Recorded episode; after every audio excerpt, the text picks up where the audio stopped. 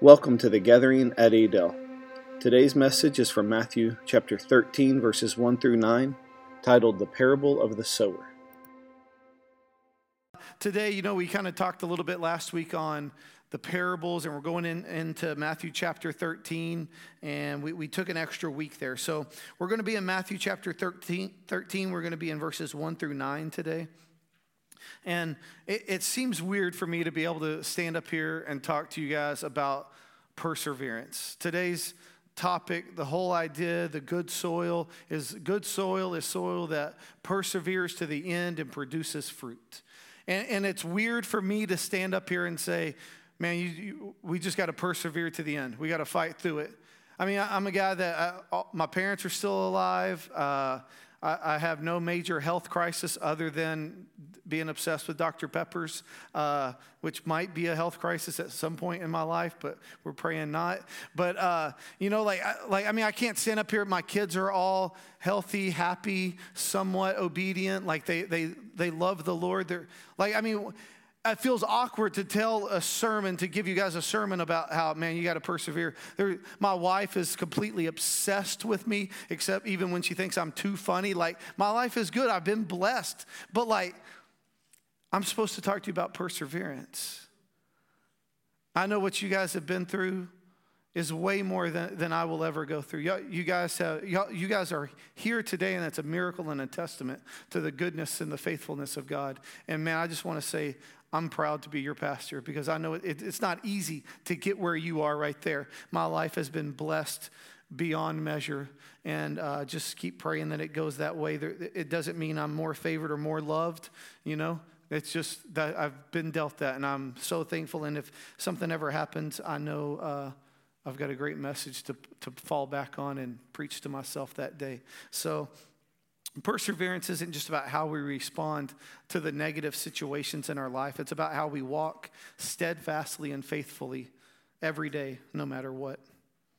Perseverance, this is a definition from Hitch, says that perseverance is continuing a course of action without regard to discouragement, opposition, or previous failure.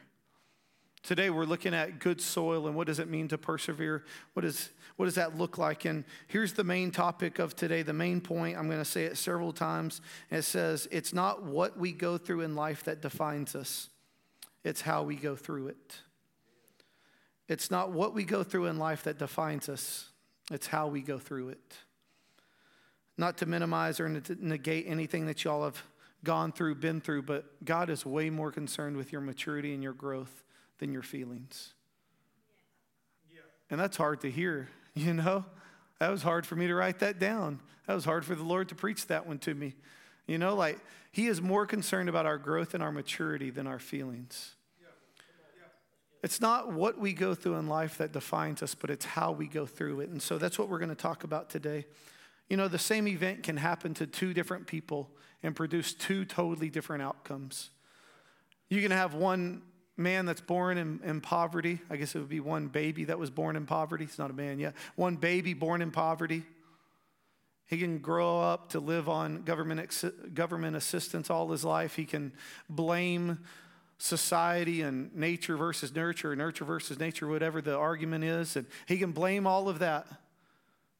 And he can live a life that's full of poverty. Or another man can, be, can live a life of poverty hard work, through effort, through acknowledging the Lord, and that man can become Abraham Lincoln. Read the story on Abraham Lincoln, what he was born into, and you think, man, what? It's perseverance. Like, like one man can be burned so severely, and he, he can live a life that's full of shame and regret and pity. And another man can be burned so severely that it unlocks something deep within inside of him and in 1934, he breaks the record for the one mile race. Glenn Cunningham. You see, you cannot allow what happens to you to define you because it's not what you go through in life that defines you, but it's how do you go through it. One person can be called a slow learner, written off and then you, we can make excuses for the public school system and we can say, it's not fair, or they left my child behind. Or one boy can be called dumb, uneducated, and that boy can become Albert Einstein. You see, the same thing can happen to two different people and experience two different outcomes. I don't know what hands you've been dealt in life. I don't know what's going on in your life at the moment. But just because you're going through it doesn't mean that the Lord doesn't love you, that He's not faithful, that He's not good, because God is good all the time. And all the time, God is good. It's very less about what you're going through than what He's trying to pull out of you. There, there's a country song. I, I, I will admit to you, I don't really listen to country that much. Cliff, I apologize. That's offensive to him. You know, I don't really listen to any music other than worship music. But uh, there, there's a song. You know, it's like, I'm go through hell. You know, maybe quicker before the devil even knows you're there. And isn't that about like what we're talking? When we're going through something, let's not wallow in it and go, "Oh man, poor me. Look at this." Let's say, Father, what do you want to teach me through this? Not, Lord, why have you brought this upon me and my family? You're like, Lord, what, what do you want to teach me through this? Because I want to get through this as fast as I can, but I never want to have to repeat this scenario again. We're going to read Matthew chapter 13, verses 1 through 9. On that day, Jesus went out of the house and was sitting by the sea. Such large, large crowds gathered around him that he got into a boat and sat down. And while the whole crowd stood there on the shore, then he told them many things in parables, saying, Consider the sower who went out to sow. As he sowed, some seed fell along the path, and the birds came and devoured it. Other seed fell on the rocky ground where it didn't have much soil, and it grew up quickly, since the soil wasn't deep. But when the sun came up, it was scorched, and since it had no root, it withered away. And other seed fell among thorns, and the thorns came up and choked it. Still, other seed fell on good ground and produced fruit, some a hundred, some sixty, and some thirty times what was sown. Let anyone who has ears listen. So, Father, we just come before you today. Here's your word. We open it up. We pray, Holy Spirit, that you would teach us, that, that you would reveal the truths of your word the truth of your character. Father, that we would see you more clearly and more rightly today than we ever have before. Father, just submit every word that I say to you. May, may it be more than just my words. In your name we pray. Amen. Matthew 13 is where Jesus begins to teach in parables. There's seven parables in the chapter of Matthew 13. And last week we talked how, how parables, uh, he taught in them because they prepare our hearts to hear the truth. And they awaken something inside of us. Our spirits are awakened by them. Parables are a way to say some things that maybe people don't understand right away, but it reveals the truth in a, in a manner that we're not offended by it. And so Jesus taught in these parables. And in this parable, he talked about four different types of soil conditions and how they respond to four different conditions of our heart. This is, this is not ag class. If it was, Mr. Claude would be up here teaching and I would be down there sitting. But this is, this, we're not going to be talking a lot about soils today. But those soils that he talks about are really conditions of our heart. He says the first one that, that it fell on the path. And so that condition, we're going to call it is our hardened heart. The next seed that was sown, it says it was thrown uh, in rocky, you know, it was really shallow, and we're going to call, call that the shallow heart. The next seed was sown, it was uh, thrown among thorns, and it says the thorns grew up and choked it out. We're going to call that one the divided heart. And the last one is good soil, and we're going to call that the pure in heart. You can probably look it up, and there's other names, or maybe there's similar names to those, but that's what we're going to go with today. We're called to be good soil. Of all the soils, the, the lesson in the parable is he's saying, Hey, I want you to go and do that. Be the good soil. Good soil hears, holds on to, and produces. Another way to say it is that good soil perseveres to the end and produces fruit. Good soil takes all that comes its way, the good and the bad, and produces fruit. Because it's not what we go through in life that defines us, but it's how we go through it. And if we're going to become the good soil that God has called us to be, then we have to persevere and overcome the hard, the shallow, and the divided heart. So we're going to look at, at verse number four again. It says, As he sowed, some seed fell along the path, and the birds came and devoured it. The seed is sown, the word of God and the Spirit of God speaks, but the hard heart doesn't understand, so the enemy snatches it away. When we look at our, our hardened hearts, that's one thing that prevents us from receiving the Word of God, hearing it, holding on to it, and producing fruit. The hardened heart comes by two instances that, that I see in Scripture one is by sin, and the other is by circumstances. And so we're going to we're gonna read real fast that, that uh, if you want to turn to Hebrews chapter 3 with me. But it says our hearts can become hardened by sin and by circumstances when we believe the lies of the enemy over the words of our Father. So we're going to look at Hebrews chapter 3, and I want you to read. This is another thing that my wife says is that I don't uh, provide enough extra scripture context. So I want you to know here's some extra scripture context. So if you talk to her, I was very serious and provided extra scripture context. Here we go. Hebrews chapter 3, verse 7. Therefore, as the Holy Spirit says, today, if you hear his voice, do not harden your hearts as in the rebellion on the day of testing and in the wilderness, where your fathers tested me, tried me, and saw my works for 40 years. Therefore, I was provoked to anger with that generation and said, They always go astray in their hearts, and they have not known my ways. He's talking about sin. He, he says they, they've betrayed the word, that they've gone their own way. Sin hardens our hearts because it takes our worship off of the Father and places it onto that something. When we sin, it's an interesting way to think of this, but when we sin, we momentarily take our worship off of the Father and onto that thing.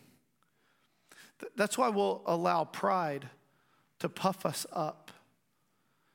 Because in that moment, we're allowing pride to give us what only the Father can give us. We're taking our worship off the Father and we're putting it on the way that people talk about us good or we make ourselves feel better. We, sin hardens our heart because it takes our worship off of the Father and puts it onto other things. Like when we strive for acceptance from other people, when we allow other people to determine our worth and our value, that is a sin. When, I allow you to determine my value, whether you, if you say that I'm a good pastor or a bad pastor, I'm allowing you to determine my, my value and my worth, and that is sin because I'm caring about your words more than I care about the Father's. When you allow other people to determine your worth and your value, it's sin because you're allowing them to tell you what is acceptable and what you should do instead of what the Lord requires of you and what He thinks of you. That, that when we find pleasure in food or drink, we're taking our worship off of the Father and we're putting it on food and drink. And we're, I mean, uh, don't get me wrong, I'm not, I'm not against a good meal, like a good, not healthy meal, like a good, bad meal like, I love that. But when we find our pleasure solely in that, then I'm taking my worship off of the Father and I'm putting it on that. When, when I find pleasure in Dr. Pepper, you know, you know like, like we joke about Dr. Pepper, or not we, I joke about Dr. Pepper and how I love it. But when I find my pleasure in that instead of the Lord, something's wrong. When I'm sad and I go and drink a Dr. Pepper, that's sin. When I'm stressed, where do I go to find my pleasure? Dr. Pepper. When we find our pleasure in food or drink, it's a sin. Because he, he says, Blessed are those who hunger and thirst for righteousness, for they shall be filled. That, that Dr. Pepper or, or whatever yours is, maybe it's chocolate or, or something else, but whenever you find your pleasure in that, it's momentarily. You're never filled, you're never satisfied. It just pushes it off to the next craving, to the next thing that you need it for. When we allow sin to creep into our lives It hardens our hearts because now I don't have to run to the Father to find acceptance, to find pleasure, to find love, because I can go to these other things. And now I don't need the Father. My heart is hardened towards Him because I can get it anywhere else.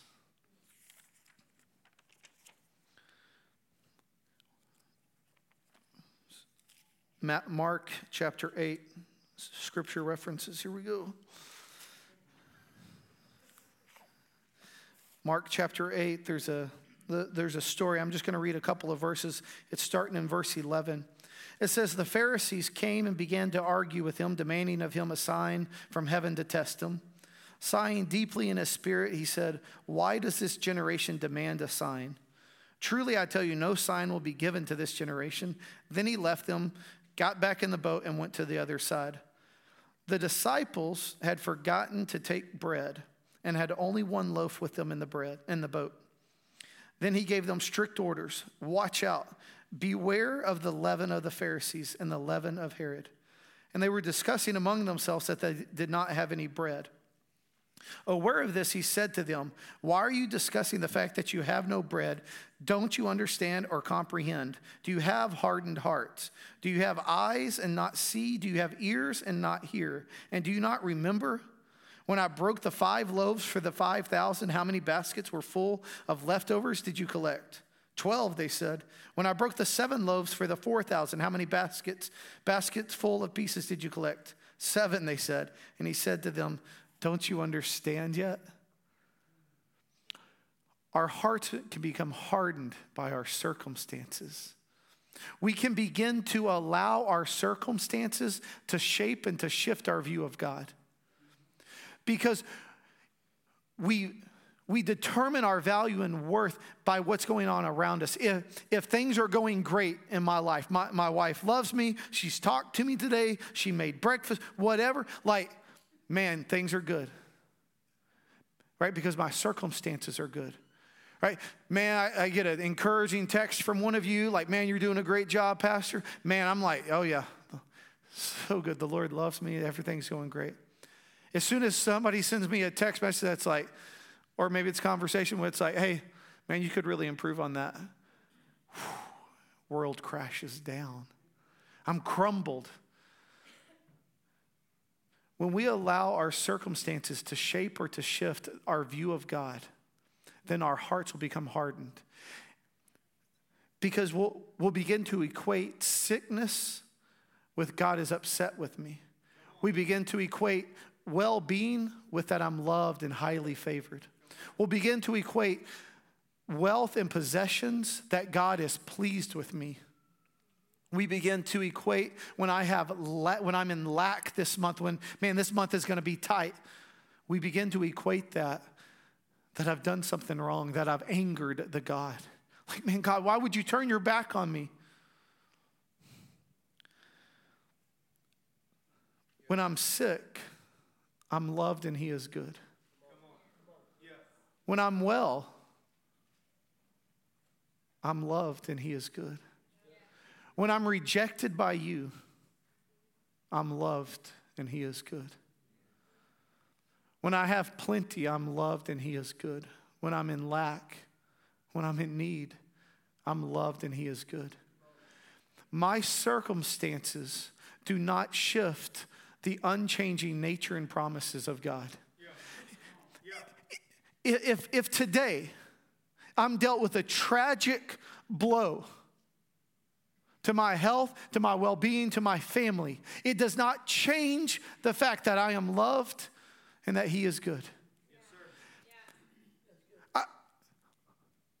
I, I, I, can get cancer tomorrow and now I'm loved and He is good. That, that doesn't change anything.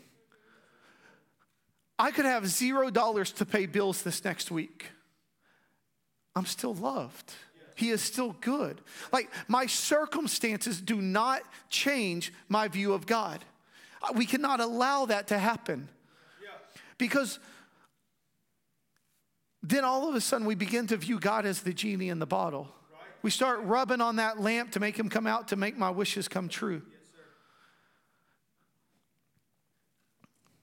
No matter what you're facing today, tomorrow, or next year, He is faithful and He's able to do what He says He can do.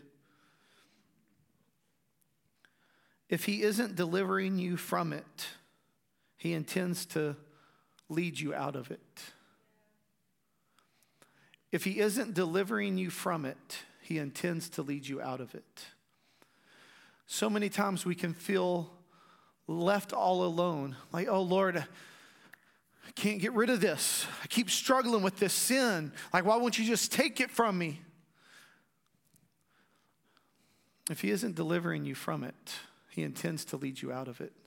So many times we want the shortcut. We want to just like bypass it. Nope, just remove the desire from me altogether. Man, wouldn't that just be wonderful? But if he does that, then where's the growth and maturity on our part? Where's the fruit of the Spirit that's self control? If we just allow him to just take it all and, oh, God's going to take care of it, he just takes it all. Oh, I'm sick, and boom, automatically I'm healed instantly. But, but what if you're not delivered from that? Well, then he intends to lead you out of it. What if we begin to view our circumstances as an opportunity to minister and to witness, to share the gospel? What, what, what if we began to go, man, Lord, I, I really don't want to be sick today? But if you would have me go to the doctor today and there's someone that's in need of the gospel, if, that, if that's the only purpose that I'm sick today, man, I, I'll take it and I'll share the gospel. If you've chosen me, Father, to, to raise a special needs kid so that I can pro- provide hope to those around me, man, that, then, like Mary said, let it be done unto me as you have said. What if we began to quit viewing our circumstances as like negative, but yet opportunities for the gospel? Jesus said, Hey, the, the people said, Hey, we'll follow you wherever you go, Jesus. And he said, Foxes have holes, birds have nests, but the Son of Man has no place to lay his head. Did Jesus go, Oh, you don't want to? Gosh, it's a rough life. I've got no place to lay my head. No, Jesus said, Man, I want you to come, but I want you to know that there's no place to lay your head. He wasn't griping about his circumstances. What, what did he say? He said, For the joy set before him, he endured the cross. What, what if we began to say, Hey, for the joy set before me, I don't have money to pay my electric bill today, but man, I'm not going to allow that to rob me of joy. I'm not just going to have my head up in the clouds and like, oh, the Lord's just going to send money and it'll show up in the mailbox. I'm not saying that either, but what I'm saying is we cannot allow our circumstances to rob us of the very thing that only God can provide us. Verse number five, it, let me flip back here. Verse number five says, Other seed was fell on rocky ground where it didn't have much soil and it grew up quickly since the soil wasn't deep. But when the sun came up, it was scorched, and since it had no root, it withered away. The seed was thro- sown, but the soil isn't deep, and therefore there aren't any roots. A person with a shallow heart is superficial, emotional, and there's no depth of conviction. A person with a shallow heart doesn't have any roots or foundation, so that when hard times or persecution comes, the shallow heart falls away. The, the, the soil that had no depth meant that as soon as the sun came out, trials or persecution, hard times, it, it was gone, gone, withered away. We fall away. It's like the wise and foolish builders that we talked about in Matthew chapter 6. Maybe it's 7. I think it's 7. Matthew 7. Right? One, one built his foundation on, on rock, a firm foundation, and the wind came and the, the, the storms came, the wind came, and the house was still standing. The, the, the, the problem with the shallow heart is there's, there's no root, there's no foundation. Like we have these emotional experiences, but yet there's no foundation to it. There's no encounter with the living God. Like, like today, I mean, like for me, at least in worship, had an amazing time and there was an emotional encounter. But if that's all that it was for me today, like, man, Lord, I feel so good. I'm praising your name. Yep, I hear what you're saying. If that's as far as it gets, then that's a shallow heart. But if the Lord says, all right, you say you praise me, you say that you love me, you give me the highest place, the highest praise. So, what about this in your life right now? The shallow heart dismisses that. But the good soil says, first, ouch, and then, you're right, Lord. Man, I don't want to be the shallow ground. I want to give you the highest praise in that the highest praise in the highest place. And that means that, that I need to say no to this. And then I begin to pray, Father, I pray for roots to begin to grow tomorrow. I pray that when I'm tempted with this, that you would just give me the strength to endure, that I, that I would not be short sighted in my battle against sin. You see, there's an emotional response to the gospel, but it doesn't penetrate the heart. We seek experiences instead of encounters. The shallow heart would rather go and hear the best worship band and see a concert rather than encounter the living God. It's not a condemnation of Kelly, but she's not the best worship pastor. She's not the best singer, the best keyboard player. If you want to go listen to the best, it was here before you got here, Seth. You know, he, he's the best, you know. you want to go and hear that, and you want you want the lights to move with the beat, and you want the fog machine, and you want that emotional response, and it sounds great, and everything musically is good, vocally it's perfect, they're right on key. Great. You can go and have that, and you can experience it and yet never encounter Him. You can go and man, you can walk out of there. You can check in at, at whatever church that is going through your head right now. Repent, don't judge them because not one's going through my head, right? You can check in. Man, Jeff Hopkins is here. And you can let everybody know that you experienced it here. And you can leave and never encounter him. You can go and hear a sermon. Not a shocker, I'm not the best out there. Y'all figured that out by now. You can go hear the best sermon you can go hear about how God is good, everything's gonna be okay, He's love, and man, everybody's gonna get a second chance. There's no hell. Like, this is stuff that's really being, being preached right now. Like, you can go and hear that, and man, you'll go be with Him by and by. You can hear all that stuff, and you can experience, you can feel good about yourself, and not one time feel convicted about your sin. Not one time allow the Holy Spirit to go, man, that's not right. You, you, you wanna go there, but you're, you're dragging all this with you right? Like, like you want to you want to be a son and a daughter, but yet you don't view yourself as that. You, you want to hear everything's going to be okay, that God loves you, that God is love. But then what do I deal with all of this stuff? You can go and do that and you can experience God and be like, man, that was so good. And you can post on Facebook the four points of the sermon, but yet Monday morning you wake up and you're not changed at all because you never encountered Him. It tickled your ears. You filled the seats. You gave money because the pastor was good, but yet there was no life change, no heartfelt. You walked out the same person that you came in. If you look at Jesus Christ, everyone that encountered him was different. The only ones that weren't were the religious leaders. Everybody else was different. There was women that were, were changed. Their, their family histories were changed. They were sinners. They were adulterers. They were forgiven. There, there were men that were blind from birth. I mean, do you remember the story in John chapter 9? The man that was born blind, he encountered Jesus and he was changed in such a way that even his parents and his friends that have known him his entire life didn't even recognize him.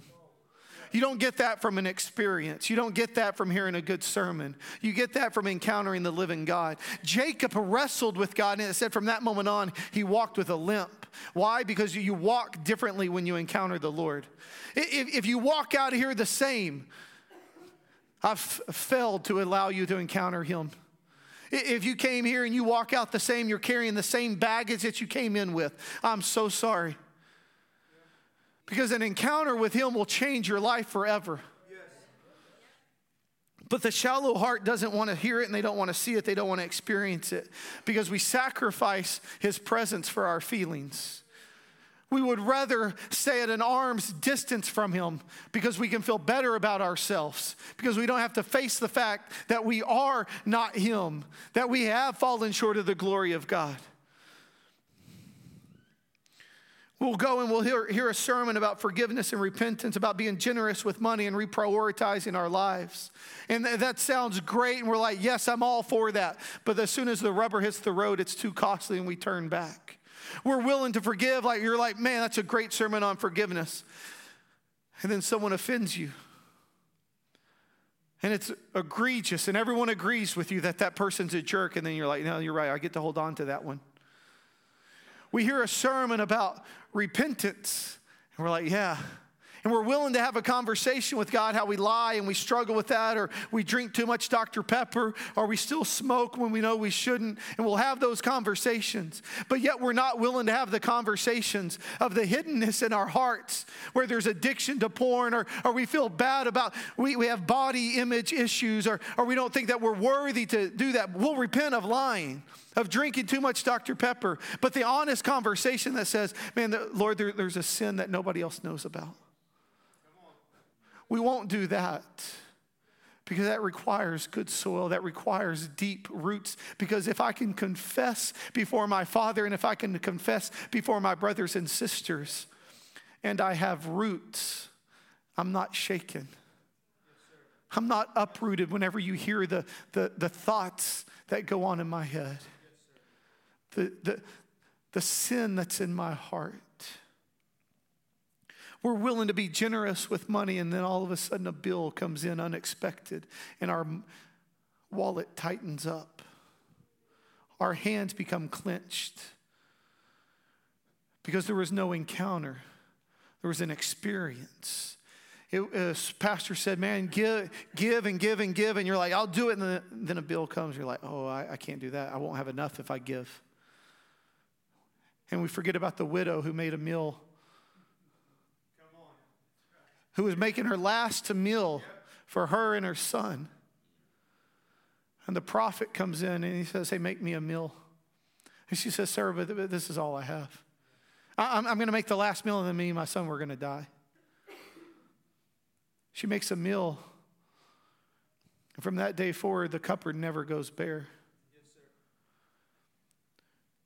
You don't get that from an experience, you only get that from an encounter with Him. We're willing to reprioritize our lives. You come and you'll hear a sermon about giving God space and time in our budgets and our schedules. Those are words that I say, and you'll hear it all over the internet. We're too busy. We're too busy. We need to rest. And we're like, yes, I agree with that. Good. And we're willing to do that. And then Junior will get invited to play select ball that requires you to be gone on Sundays. And you go, well, hey, it's a one in the opportunity, one in a lifetime opportunity for Junior. We got college scouts that are going to be there. We got to do this. What good is it to gain the whole world yet to forfeit your soul? We're willing to do that. A person who, who in, in experiences God is willing to do it until it gets too costly. But when you've encountered Him, and you've seen him rightly seated on his throne, then you tell Junior, hey, you know what?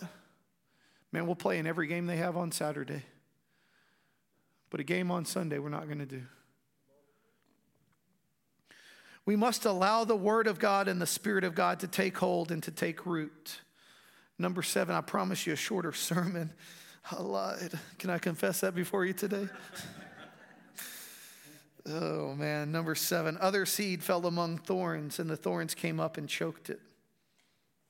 It's the divided heart. A person with a divided heart is concerned and consumed with the things of this world. A person with a divided heart allows the cares and the, the anxieties of this age to choke out the gospel in them. For adequate sermon reference and scripture references for my wife, Matthew chapter 19.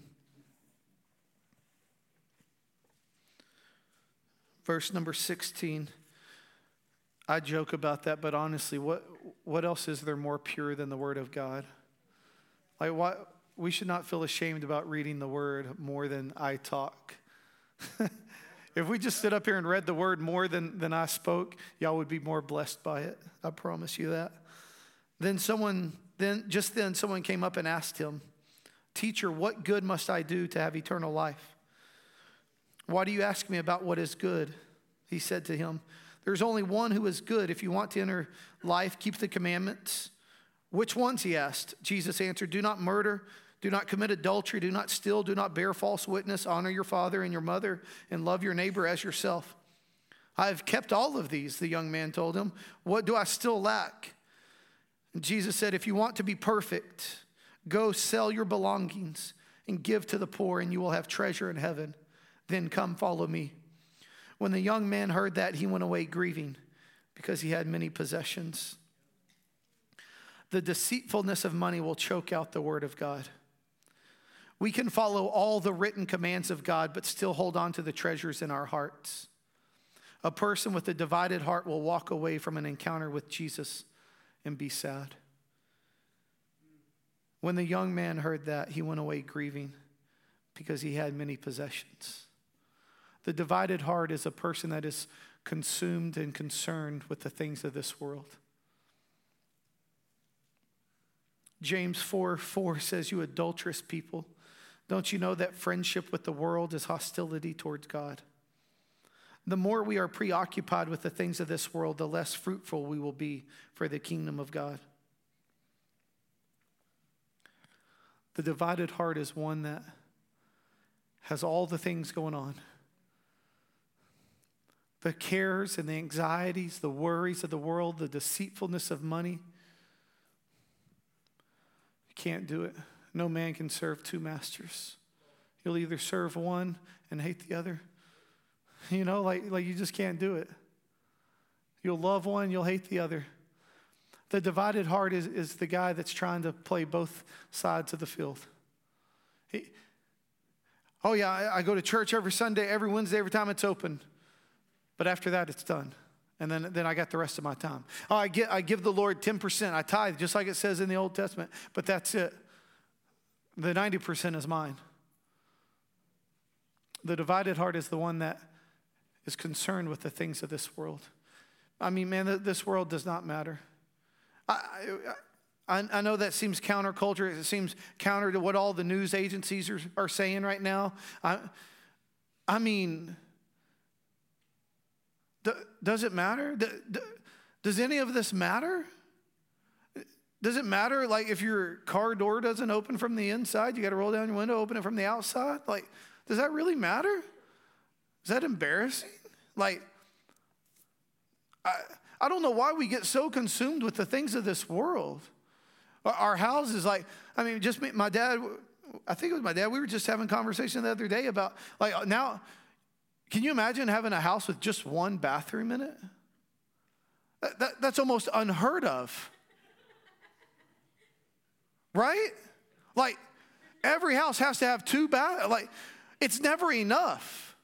Uh, not only do we have to have cars, now we have to have cars that, that drive themselves. It, it's never enough. We, we are so consumed with the things of this world with the cares and the anxieties of this world. We spend so much time talking politics. So much time. I, mean, he might not be your favorite, he might not be your favorite, but none of them have ever saved you.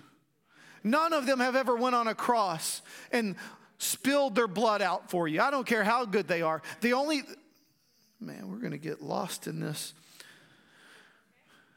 When we get consumed with politics, it's out of a selfish ambition. We want certain people in office so that we can have more of our money. We're, we're all mad right now about student loans being forgiven. Why? Because that's more taxes for me. That's more of my money, that, that my hard earned money that I'm going to have to give up now.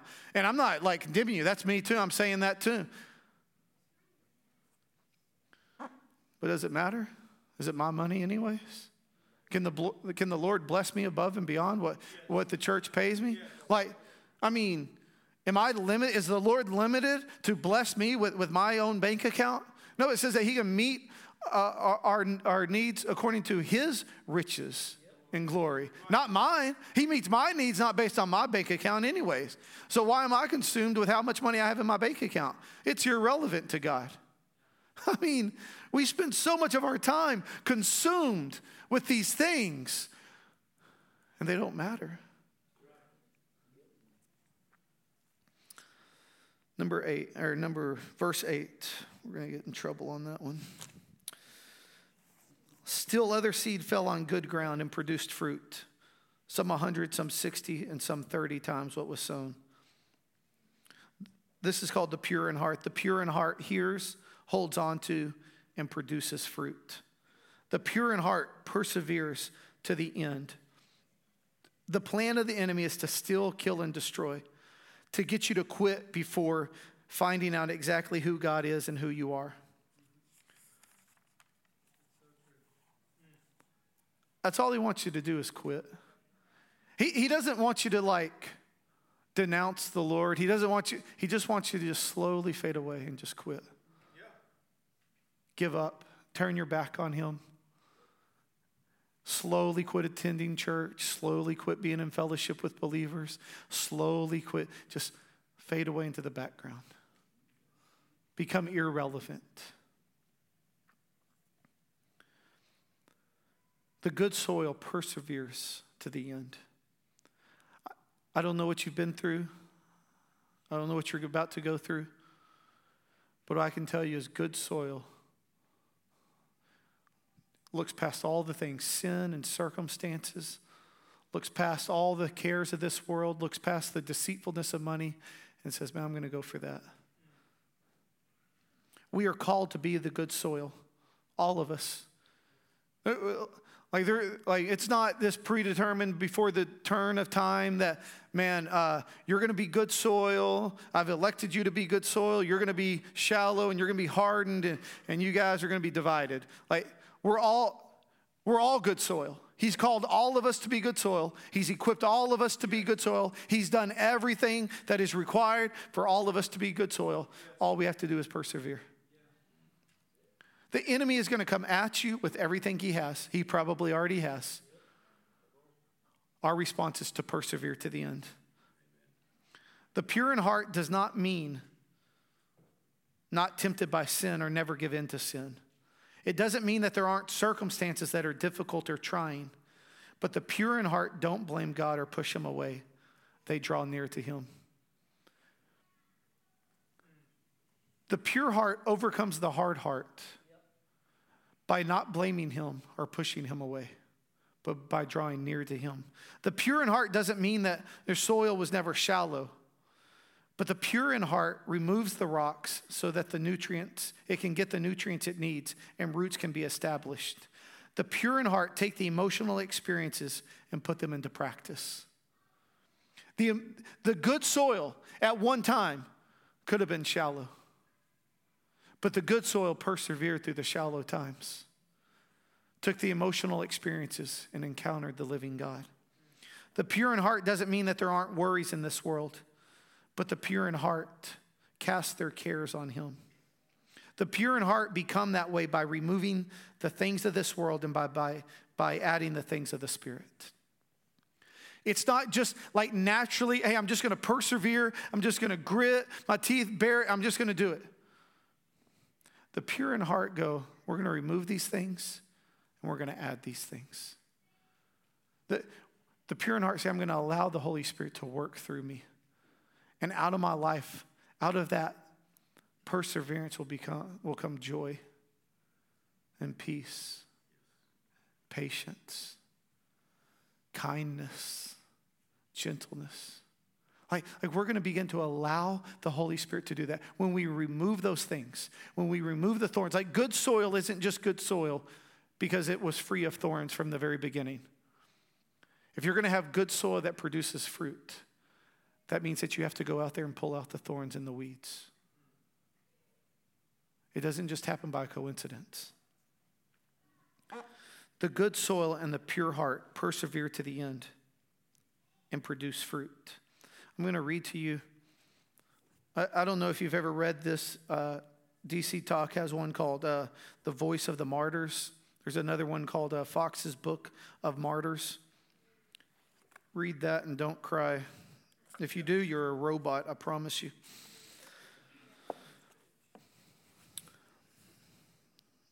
Here's a story. It's called The Last, the Last Scottish Martyr.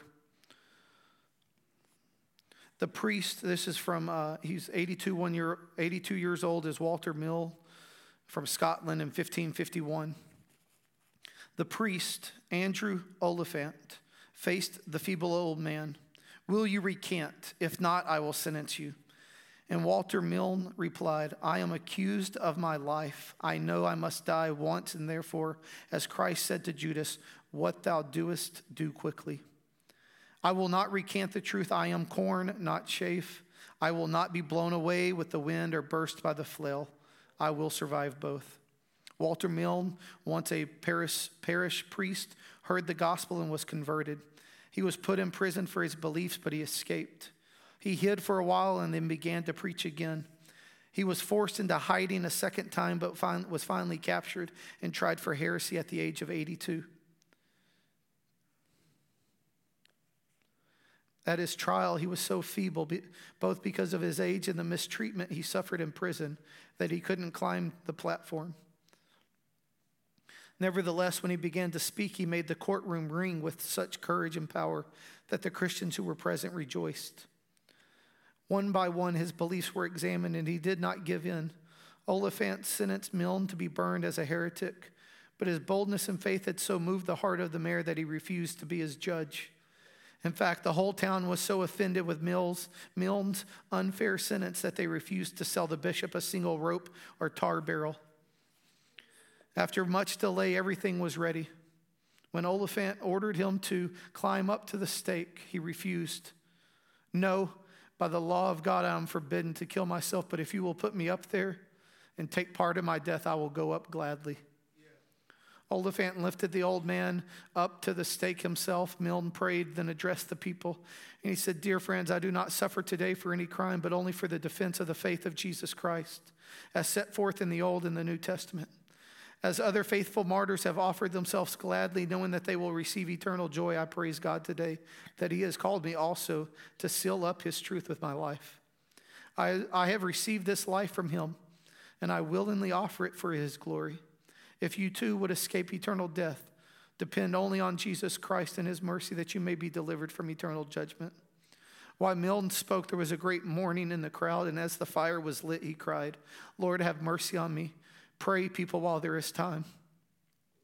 The crowd was greatly stirred and moved by his words and prayers. Their hearts were so inflamed by his death that thousands joined him in his faith. So many declared themselves willing to die for their beliefs that the Scottish government re examined their laws permitting heretics to be executed.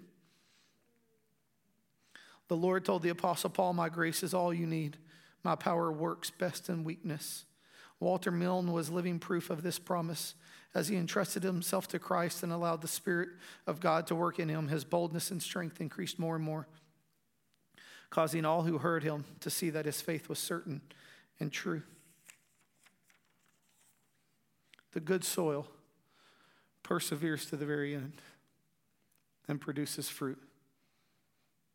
Walter Mill did not view his life as his own. He viewed it as a tool of the gospel if at 82 years old he could be counted worthy to die for the sake of the gospel so that thousands could be saved, then what if whatever situation you're going through right now, you deemed not your own and you counted yourself worthy to receive the blessing? And maybe, maybe just one person hears your testimony and gives their life to the Lord. Is it my life worth the life of one of my brothers and sisters? My life is not valued more than any of yours. If through my life and through my death one person can come to know Christ, then I count myself worthy of the gospel.